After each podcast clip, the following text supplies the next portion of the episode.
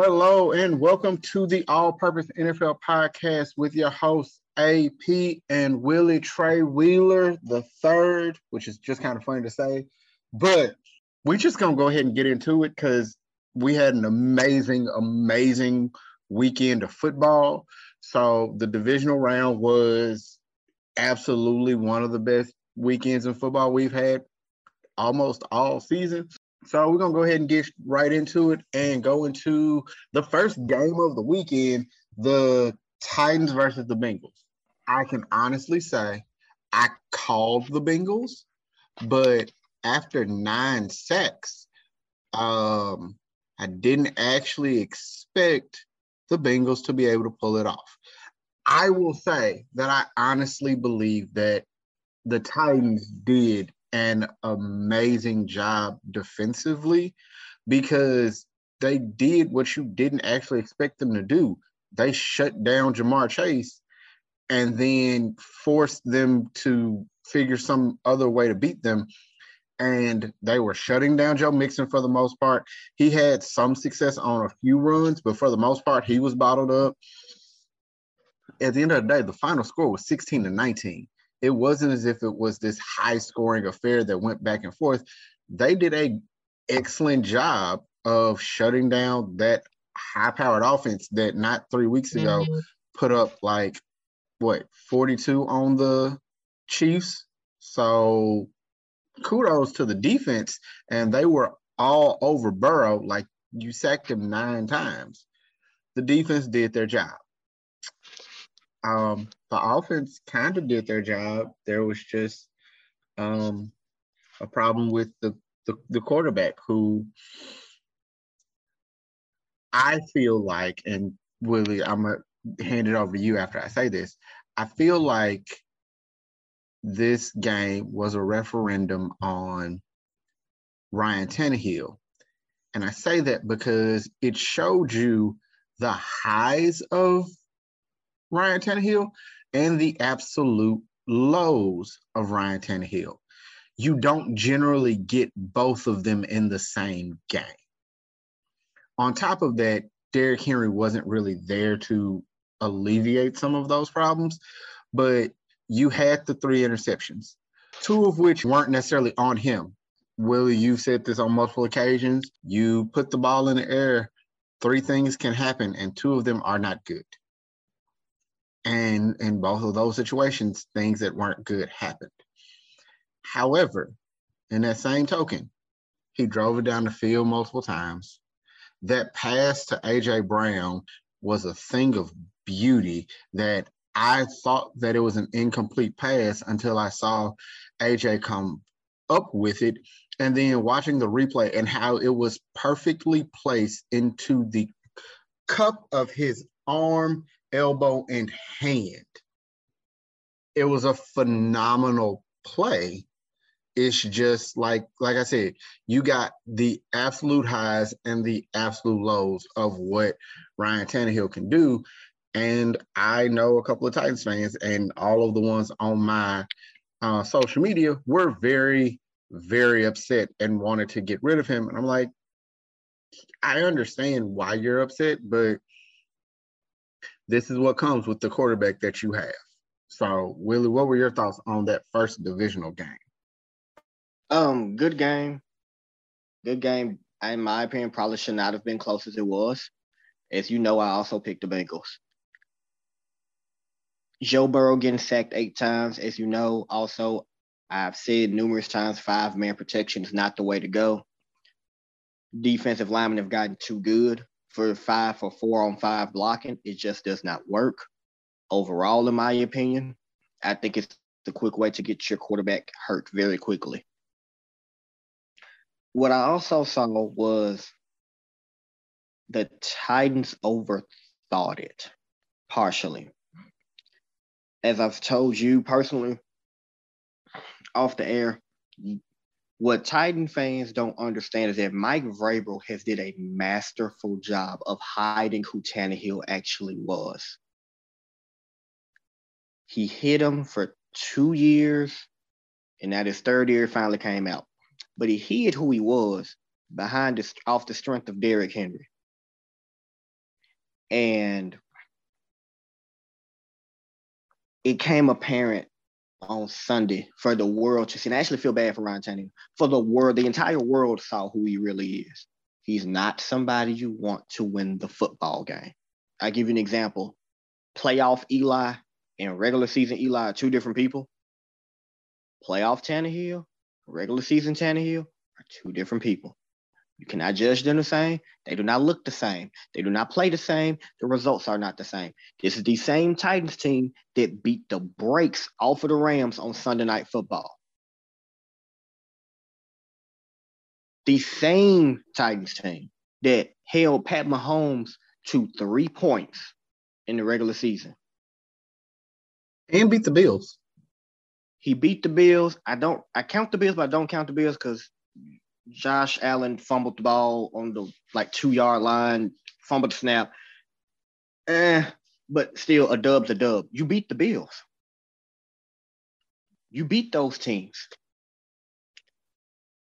But playoff Tannehill is totally different from regular season Tannehill. And unfortunately, Titan fans saw that, but they were blinded by the greatness of Derrick Henry in the playoffs but it was very apparent in the AFC title game against the Chiefs, where when it came time for Tannehill to deliver the football in the playoffs, where it's do or die, he cannot be relied upon. Well, I will say that that is something that we've talked about on a number of occasions. And it's something that I have no problem admitting to. I was uh, in a Twitter space recently and I said it Ryan Tannehill is an elite level game manager. And one of the things I hate is game manager sounds so bad, but it's not. Like you do your job and you do your job effectively in most situations. The problem is we can't rely on you to go and win the game. When the chips are down, we can't rely on you to do that. But the thing about Ryan Tannehill is he is better than most at showcasing the ability to win the game. It's just the fact that it has not come through when it mattered. Like I said, that pass to AJ was amazing. That was an elite level pass. But then, in that same token, you are the reason that your team lost. You believe that you can put the game in his hands you just never want to put the game in his hands because for the possibility of it going well, there is also the very, very high likelihood that it will go the other way. Oh, I do have to disagree. The last interception is his fault. The reason why I'm saying this is because I've literally seen this man, this team, AJ Brown, a AJ Brown, the 49ers to death. I'm sorry. On the last drive of potentially your season, there's no way in the world a tight end or a third string wide receiver should see the football. I don't care if Julio's double covered. We've seen him catch on double coverage before, even though that was years ago. You have AJ Brown, you have Julio. Those are the only two options you should be throwing the football to. I do not care who else got single coverage?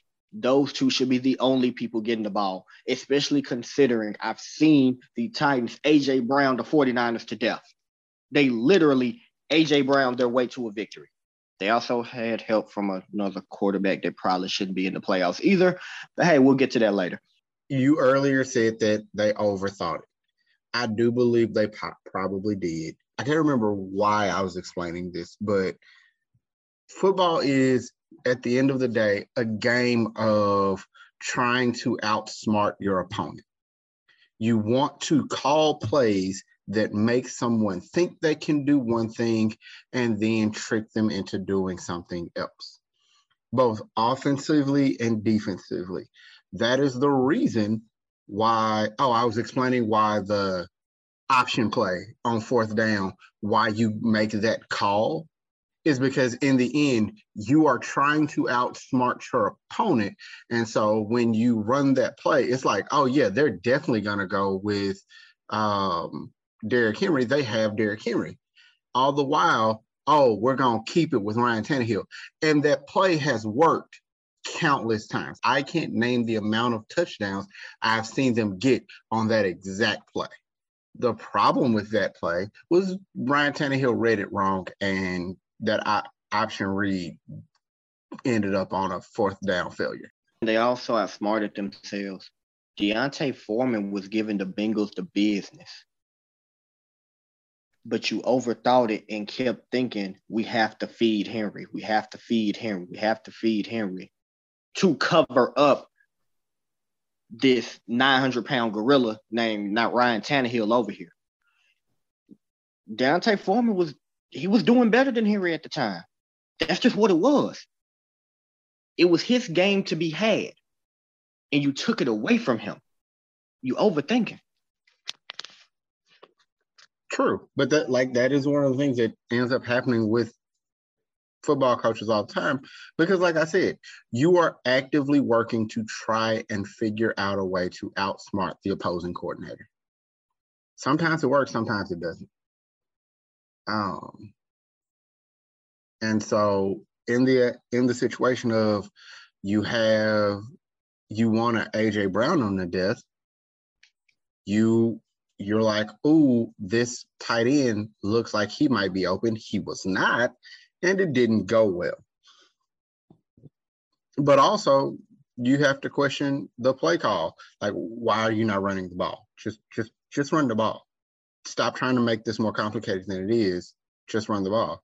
But one of the things that you have said on multiple occasions and is very true Mike Vrabel does not trust Ryan Tannehill to win him a game. If he has to rely on him, he will. But generally, he does not trust him to do it. I feel like someone got in his ear and said, You can trust him. He can do it and he, he didn't. He didn't at all. And so it ended up being a 19 to 16 victory for the Bengals, who we've talked a lot about the Titans, but I do think we should take a moment to revel in the fact that the Titans had not won, not the Titans, the Bengals had not won a playoff game in 30 years. They went through the entirety of the Andy Dalton era without winning a playoff game and Joe Burrow in his second year. Yeah, Joe Burrow in his second year has led this team to the AFC Championship game.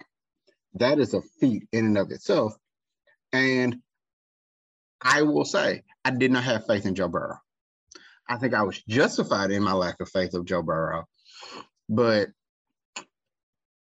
I believed he had the potential to have a decent level of success, I did not see Joe Burrow being who he is now. I will also say I called it when other folks said they need to go offensive line. I said they should have got Ja'Marr Chase.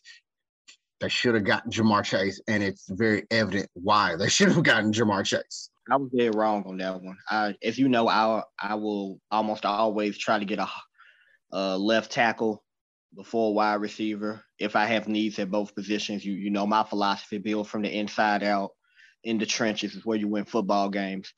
And the kid got sacked eight times and still won the football game. So he got sacked nine times. Oh my well, oh my apologies. Nine times. He got sacked nine times and still won the football game. So I mean, kudos to him. I was wrong about Joe Burrow. You know how I felt about Joe Burrow. I definitely was wrong about that. Ja'Marr Chase, I thought he was going to be a stud, but I did not expect him to have the impact that he did.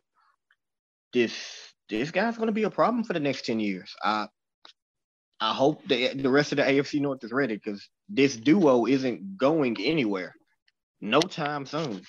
When I said that they should draft Ja'Marr Chase, I wholeheartedly felt like you don't have many opportunities to give your quarterback their guy, especially coming out of college. And they were in a position to do that. One of the biggest things being speculated right now is what's going to happen with Derek Carr and Davante Adams.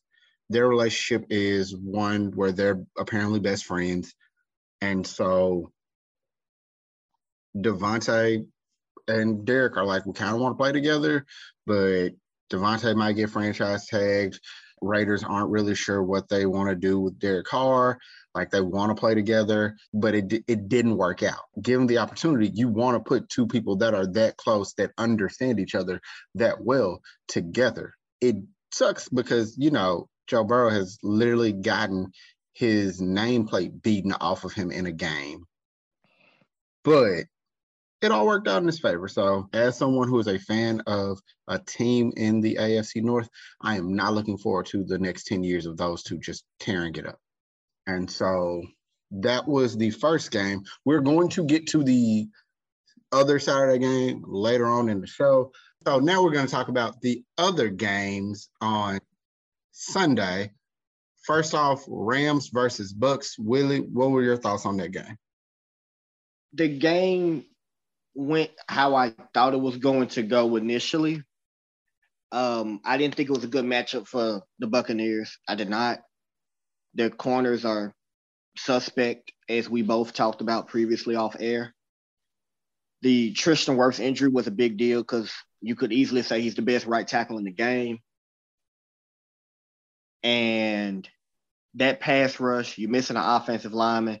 It's not a good matchup. It just wasn't a good Cooper Kupp trying to guard him, Odell Beckham. It didn't go well. But just like with the Titans, if you turn over the football, you have problems. That's what the Rams did. They turned over the football. I think they had four fumbles lost. Yep. So you turn over the football, you, you got problems. And that's what led Tom Brady and his crew back into the game. You cannot turn over the football to the GOAT. When you have the GOAT down, keep them down. Uh, Atlanta already showed you what happens when you don't keep the goat down. Keep them down. And, and also, the goat showed you previously, even though they were injured, the Legion of Boom did give up a 10 point lead in the fourth quarter. So don't turn over the football. Keep the goat down when you have them down. But like we talked about off air, that last drive, I don't understand the play call of leaving your corner, not corner, but your safety one on one with Cooper Kupp on the inside. I don't understand that that should that play should have been checked out of. I know Bruce Arians did say the linebacker one of the linebackers didn't blitz Lavonte David. I think that's who it was. He didn't blitz as well to create additional pressure. I'm not a big fan of blitzing heavy in that particular game situation. I hope that does not cost your defensive coordinator a job or a potential job offer. Hope that doesn't cost him but I was not a big fan of that play call. And that, that play should have been checked out of. Point blank period. It should have been checked out of. But the Rams were the better team in week three. And I thought the Rams were the better team on Sunday. The better team won.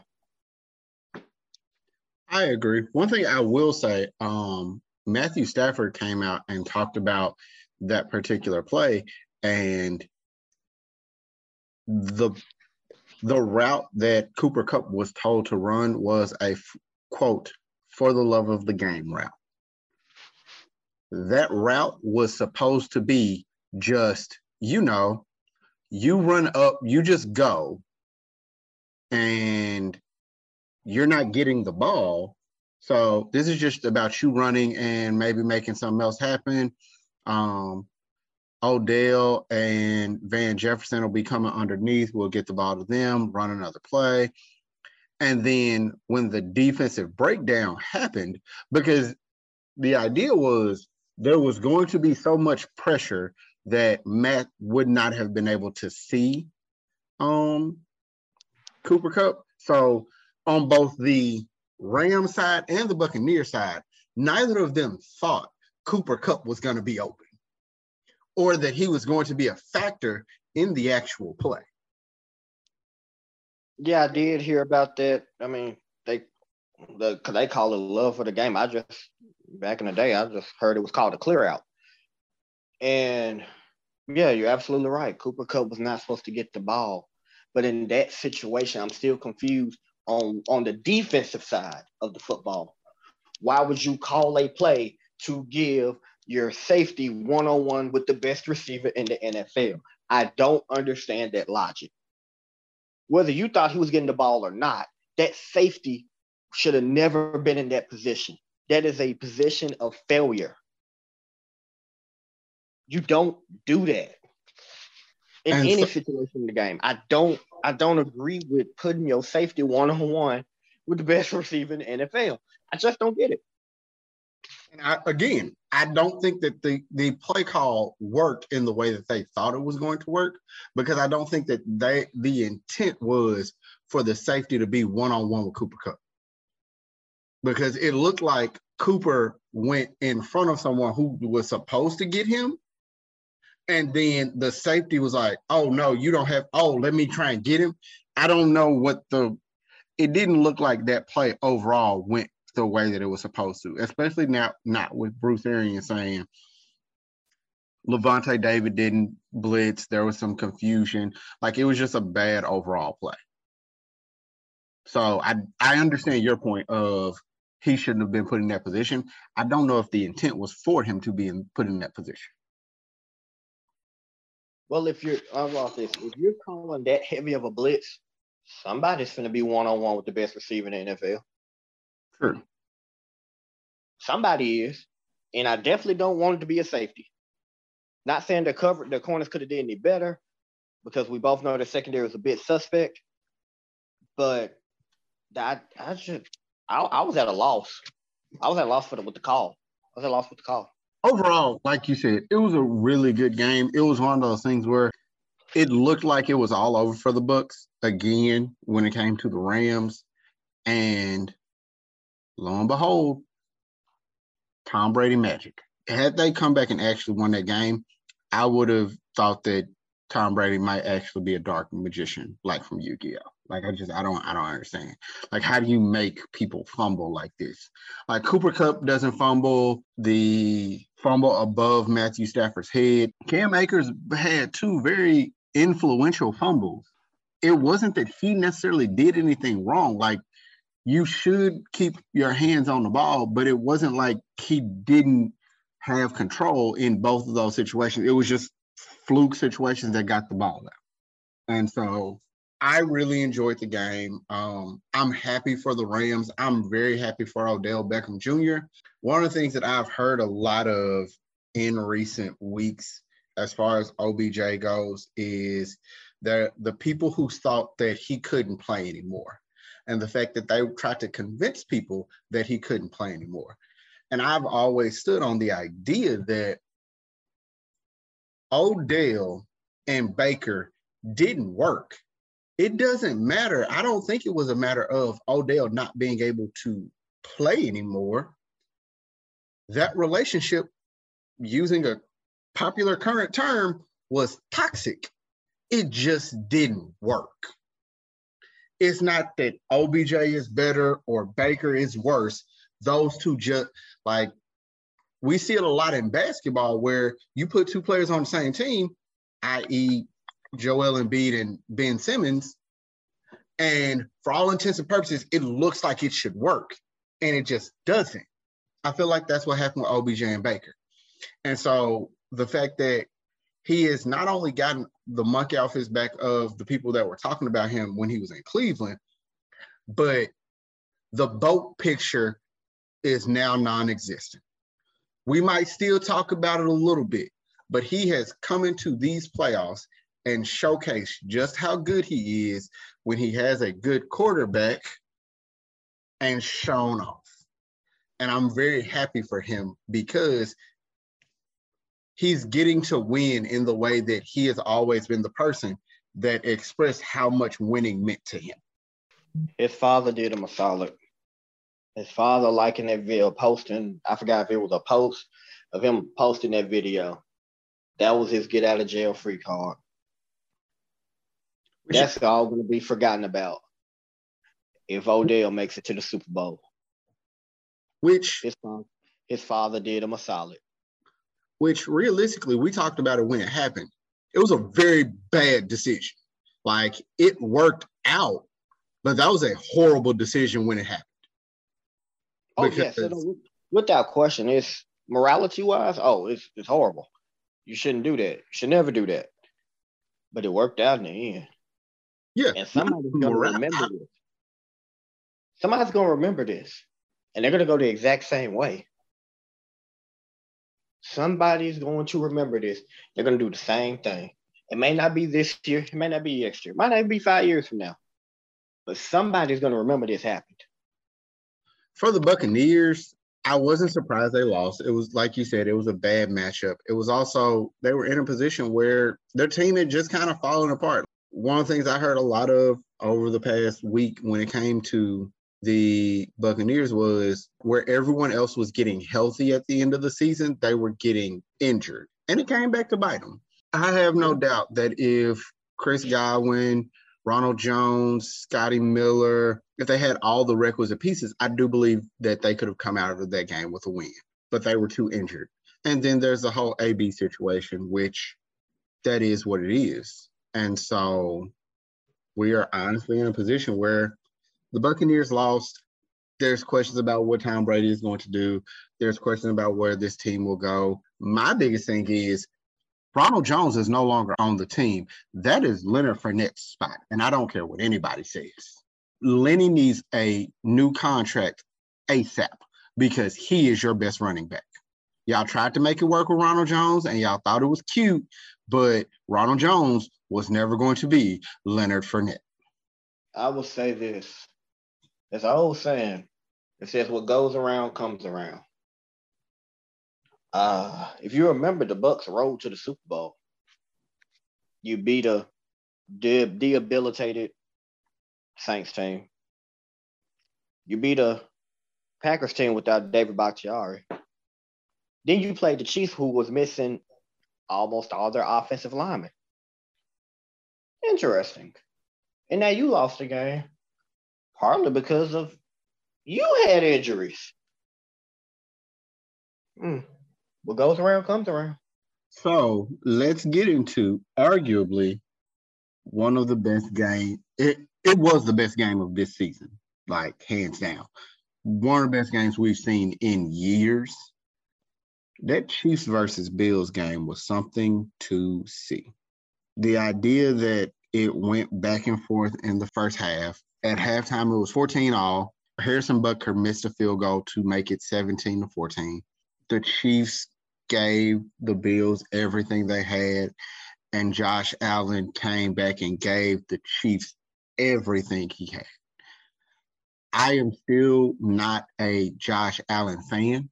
Like you won't see me repping Josh Allen.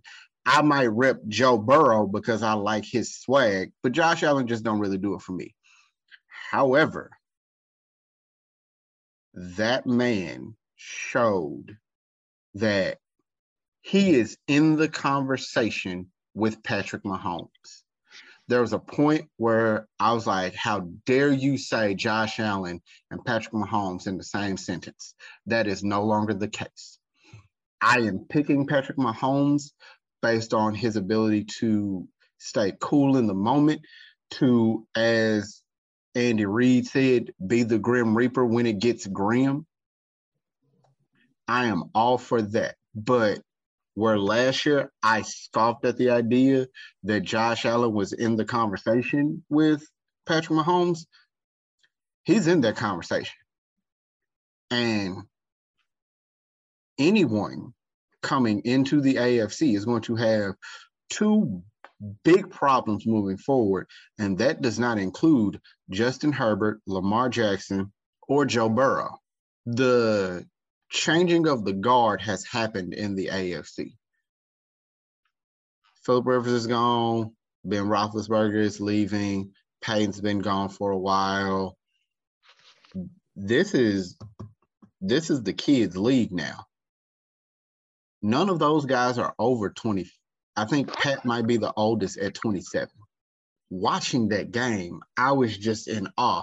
I can tell you for sure that when Josh Allen threw that touchdown with 13 seconds left, I was like, well, game's over. Can't do anything about it. I actually saw a clip of a little boy who his family was let down really sad. And he was like, it's not zeros yet. It's not zeros yet.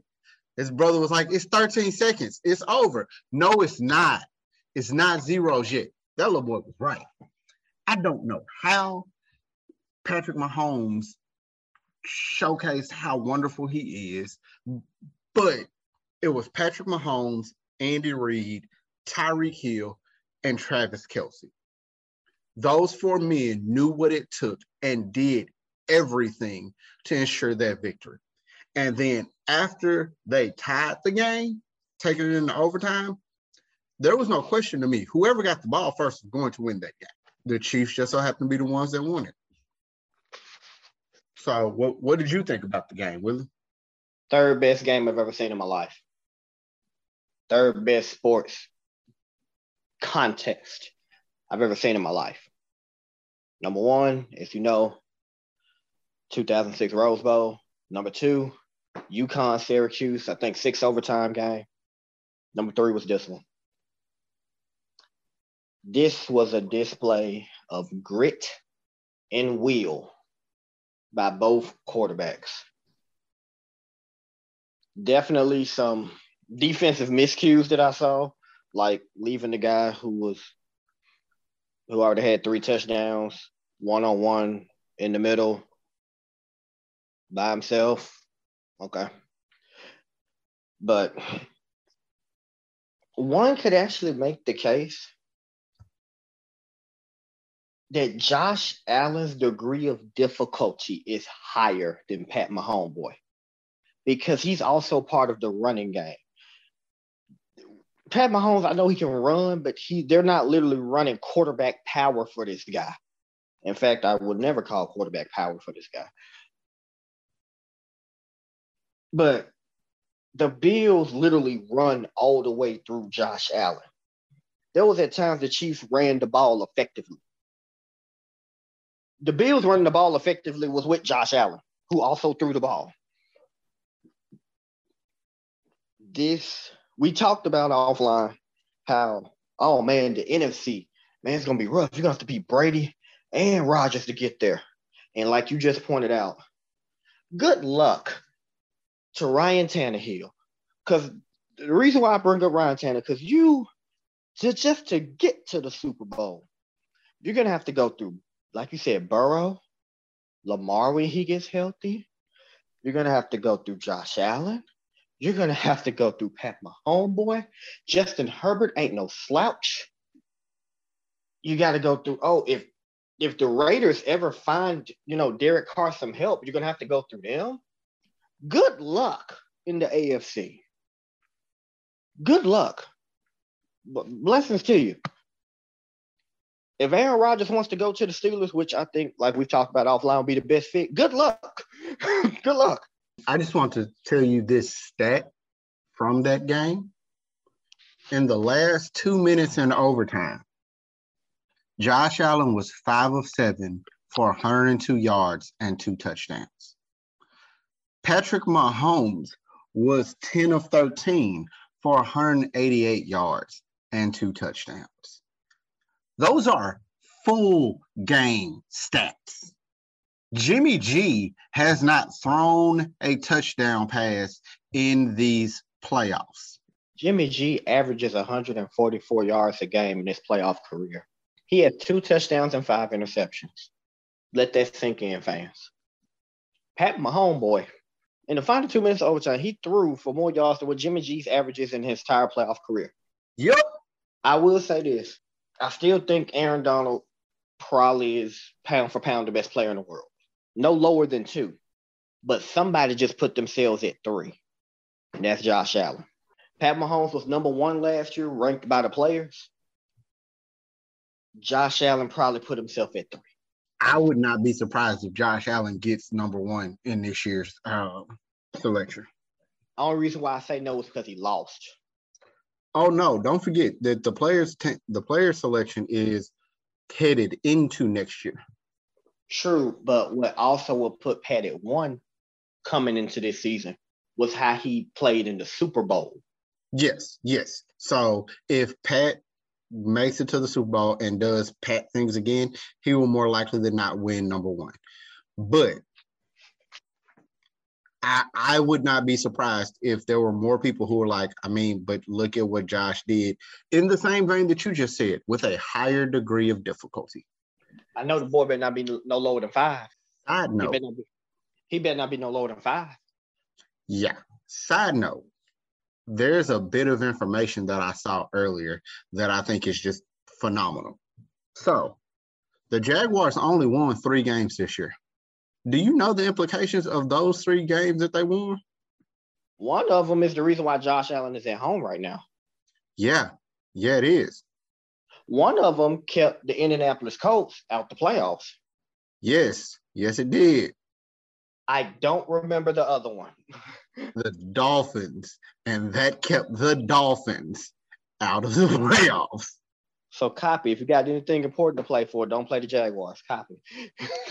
That that particular stat, like thinking about the fact that they won, the Bills lost on the road, and that one loss is what did it to them. It's just amazing. And so there were some suspect calls on the defensive side of the ball, but I also don't think that it's fair to look at that game as a failure of defense as much as you have at this point the two best quarterbacks in the NFL today. At some point, we have to accept the fact that they are better than whatever defense you are going to call. At the end of the day, the Bills had the best defense statistically the entire year. They shut down the Patriots last week. Not saying that that is like some major feat because we understand that Mac Jones is somewhat limited, but we saw the interception by Micah Hyde last week where this man dove and grabbed a ball that was falling into a receiver's lap. That defense is not bad. They just lost out to a better quarterback. Had the Bills won, you can't look at the Chiefs defense and say they necessarily did a bad job. They got them in bad positions multiple times. It was fourth and 13 when Josh Allen threw that touchdown pass. So that's something that we have to be mindful of. I was listening to Colin Cowherd earlier, and he was talking to David Carr, and they were talking about, hey, with all of the offense and how neither one of them could be stopped, and whoever got the ball first, do there are there things that need to be changed with the way that rules are called? I was like, no, that was a special case. We literally had three other games where field goals were the final determining factor, two of which that did not have three touchdowns in the game by one team. In the Packers game, one team didn't score an offensive touchdown. There needs to be thought put into that team is just better, and it's okay that they're just better offensively. It's not that the defense is doing such a bad job. I can agree with that. I can roll with that.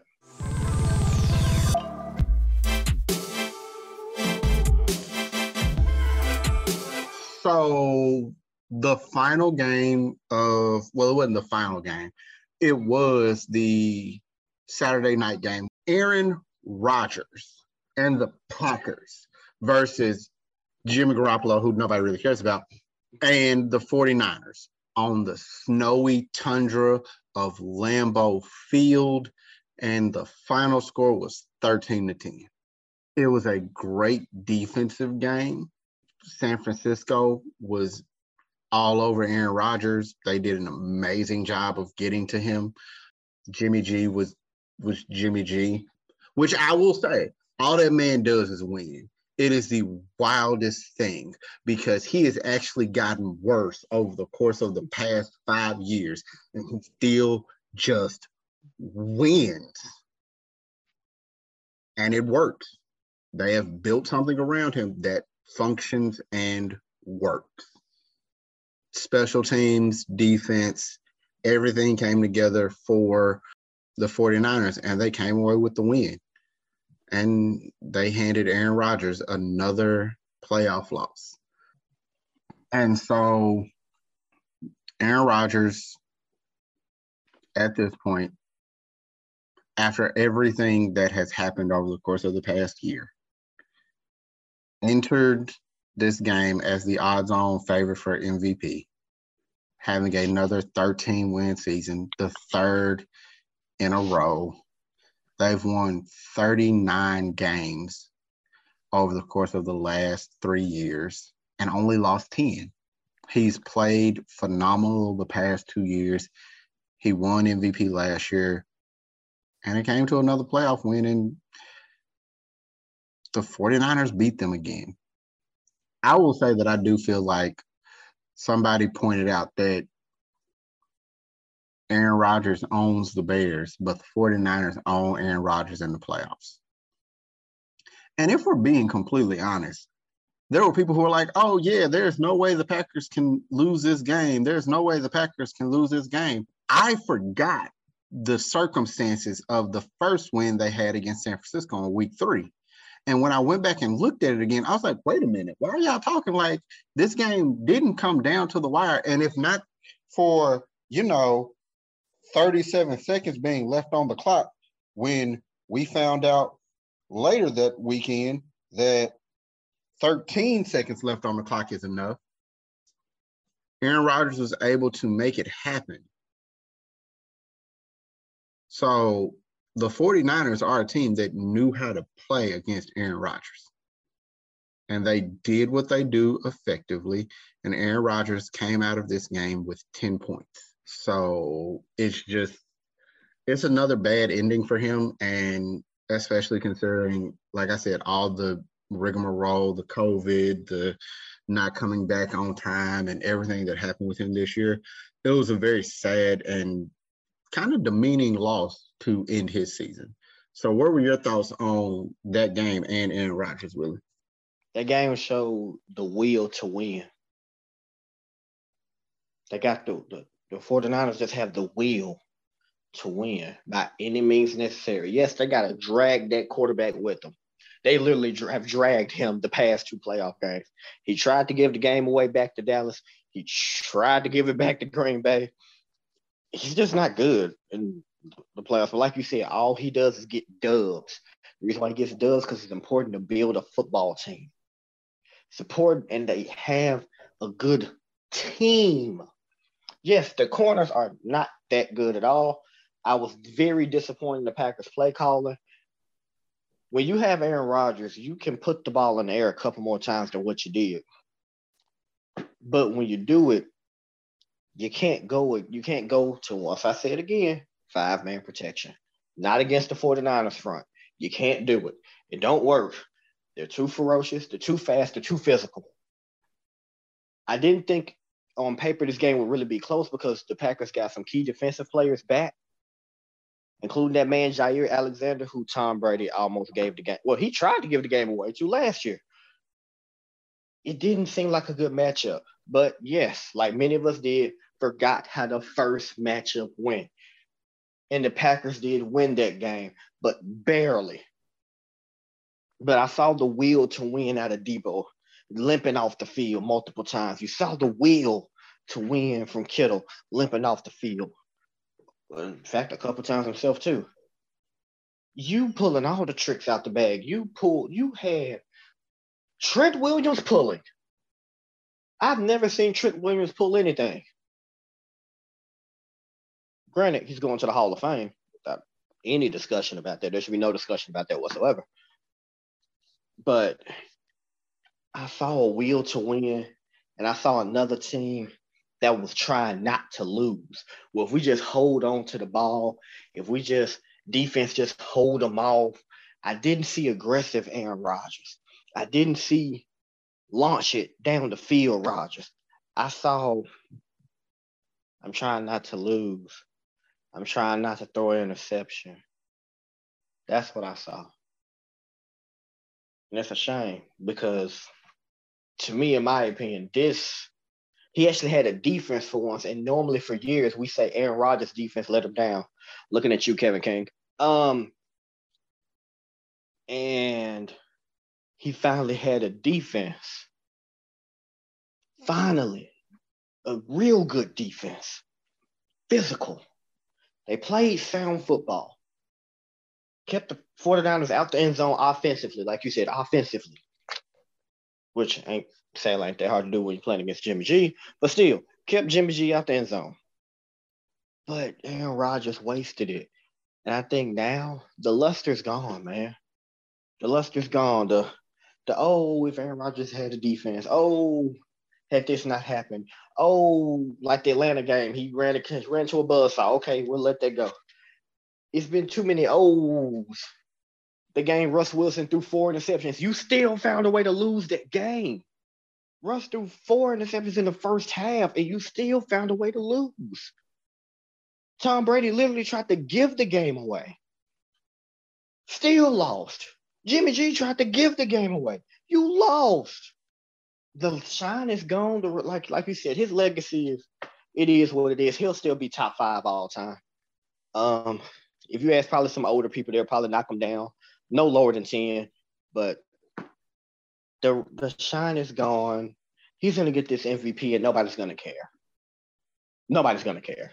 Not in the slightest. Nobody's gonna care. What I will say is Aaron Rodgers' legacy is effectively set. He is arguably a top five quarterback of all time. There may come a point where Josh Allen and Patrick Mahomes push him out of that range. But at this point, there's a lot of talk of, oh, well, he only has one Super Bowl. He only has one Super Bowl. He needs another one. And I've asked Willie this, and I've said it to multiple people. What does another Super Bowl do for Aaron Rodgers? Does it put him above Joe Montana? No. He's nowhere near Tom Brady. I feel like most people at this point would say he's above Terry Bradshaw. He's above Troy Aikman. He's above Ben Roethlisberger. He's above Eli Manning. All of those people have multiple Super Bowls.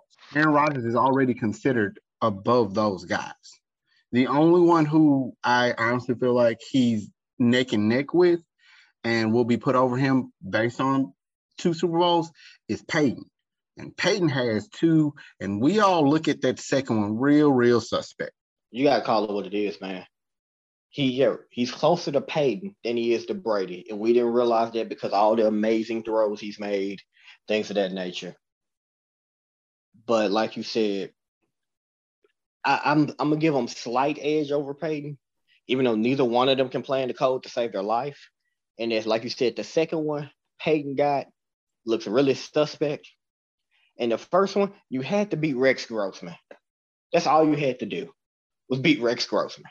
Yeah. It's not like you beat an MVP winner, you know, like Matt Ryan, even though some might say he's the worst MVP winner of all time, or in the modern era, but at least Brady beat an MVP you you played Rex Grossman.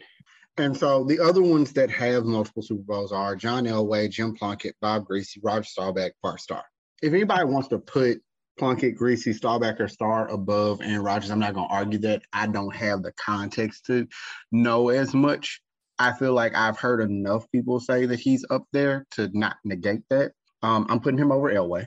We've reached a point where it would look good it would be real, real nice. But it doesn't. It doesn't change his legacy at all. It doesn't improve his legacy. As much as people want to say that, oh, winning another Super Bowl will do so much for Aaron Rodgers. No, it don't. No, it doesn't. It it does nothing but continue the fact that he's a really good quarterback. He has multiple Super Bowls. If Peyton had not won another one, it wasn't going to change the fact that he was Peyton Manning and we all loved him and he was one of the greatest quarterbacks of all time. Aaron Rodgers will go down as one of the greatest quarterbacks of all time. At the end of the day, and it just dawned on me, when they did the top 100 and they listed 20 quarterbacks that were available to be a part of the top 100, Aaron Rodgers was one of the 20 finalists. That is all you need to know to say, hey, his legacy is set. He might have made the um 100 had he gotten another Super Bowl, but I doubt it. Realistically, Aaron Rodgers' legacy is set. He can ride off into the sunset tomorrow and it'll look bad because people feel like he didn't have enough, but it won't change the fact that he is arguably a top. T- if nothing else, the NFL considers him a top 20 quarterback of all time. And there are plenty of people who would argue that he's top five. I have no problem with that. That's facts. This week on Pat McAfee, Aaron Rodgers was talking about his future and said that he plans to make his decision pretty readily. Um, he doesn't want to affect the franchise tag possibility of Davante Adams. And so he should make his decision close to that time so that the team and other people can make decisions. He's not going to drag this thing out. So, Willie, my question for you is what do you think should happen next for Aaron Rodgers? He should go away. If I had Aaron Rodgers in front of my face, man to man, I would ask him where you think you're gonna go. That's gonna give you a better opportunity than what you just had. You're gonna say Denver? Okay, you don't play well in the cold. That's been proven. You don't. And you're gonna go against Mahomes and Herbert twice a year? Okay, fine. What you're gonna go to Pittsburgh? Oh, you don't play well in the cold. Probably the best coach available, probably, that needs a quarterback. But you don't play well in the cold. So what are you going there for? You gonna say Tennessee? I mean, I even saw that brought up on uh, one of those morning shows. Um, that means a trade will have to happen and money's got to be moved. I, I mean, of course, I think the Titans will pull the trigger in a heartbeat to get Aaron Rodgers. Don't get me wrong. It's just there's some finances that's probably gonna have to be worked out. Uh, so I don't, and some people even threw out the Saints, which we found out the Saints are in cap purgatory. So it's that. Where are you gonna go? Where are you gonna go? I mean, really, where do you think you're finna go that's better? What you gonna go try to go to San Francisco or something and try to go home? That why would they? I mean, they would add you because you're better than Jimmy G, but you go into the team that kicked your butt four times in the playoffs? Ooh, that's Kevin Durantish. Uh, wouldn't do that. Especially how sensitive you are considering you're spreading lies about how people judge you because of your vaccination status. No, nobody cared that you were unvaccinated. It was the fact you were unvaccinated and broke rules and then tried to play the victim card. That's what we are upset about. The fact that you also lied on national television. You lied and didn't think anything was really wrong with it. It shows your kind of other privileges you may not know about. It's best for him to go away. Go away. I like him. As you know, AP, that's what he's one of my favorite players. You know, you know that. But from a football perspective, where are you gonna go? I want to disagree with you. I really, really do. I don't. There's nothing that can be proven, can be changed. You could run it back with the Packers again, but there's no belief that y'all are going to get it done next year. Y'all gonna win 13 games, you're gonna be the number one seed, and you're going to lose before making it to the Super Bowl. And let's magically say you win the Super Bowl. Nobody's really gonna care. It's gonna be like, yay, he did it finally. And that'll be it. There's no there's no real oomph to a Super Bowl win, in my opinion. It might do it for him. And if that's what will do it for you, by all means, go for it. But realistically, there's nothing left for him to do.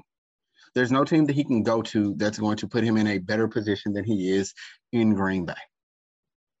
I think that the best possible position would probably be the Steelers, but that's that just doesn't feel right and it, you're not going to have the success that you want and you still have to go through Mahomes, Allen, Joe Burrow, Lamar Jackson, Justin Herbert. Like all of them are still there. And I would say that going to the 49ers is worse than what Kevin Durant did. Because Kevin Durant lost 3 1 and you know, then he was like, you know what? I'm unhappy here. I can't have success here. They do what I want to do well. I can thrive in this system and I'm still young enough to make this happen. I'm going to go for it. And you've been having problems with the 49ers for years. This is the team that you said you were going to make pay for not drafting you. You are going to lose a lot of respect from fans if you go to the 49ers. And you kind of seem like you want to be the good guy, even though you're generally the heel. So that ain't really to work for you. So realistically, there's no real place he can go. It might be time to just wrap it up and head on home. Go go do all the other fun stuff that you want to do.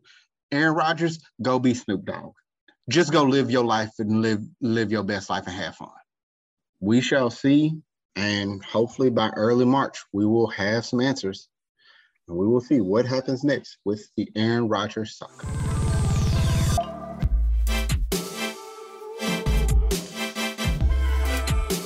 So, final segment of this week is the All Purpose NFL Podcast awards for this year. These are the regular season awards that we're handing out. And so we're going to start with the Coach of the Year. And our Coach of the Year goes to Tennessee Titans coach Mike Vrabel, who Willie said it earlier, he was able to mask um, Ryan Tannehill, but they did an amazing job of winning the games that mattered and having a overall really good year. Defensive rookie of the year. This uh, young man fell in the draft. Actually, he was um, he was not our original pick. Our original pick was going to be Pat Surtain, who I think will be a Hall of Famer down the road in his own right. But the defensive rookie of the year for your underachieving Dallas Cowboys is Micah Parsons.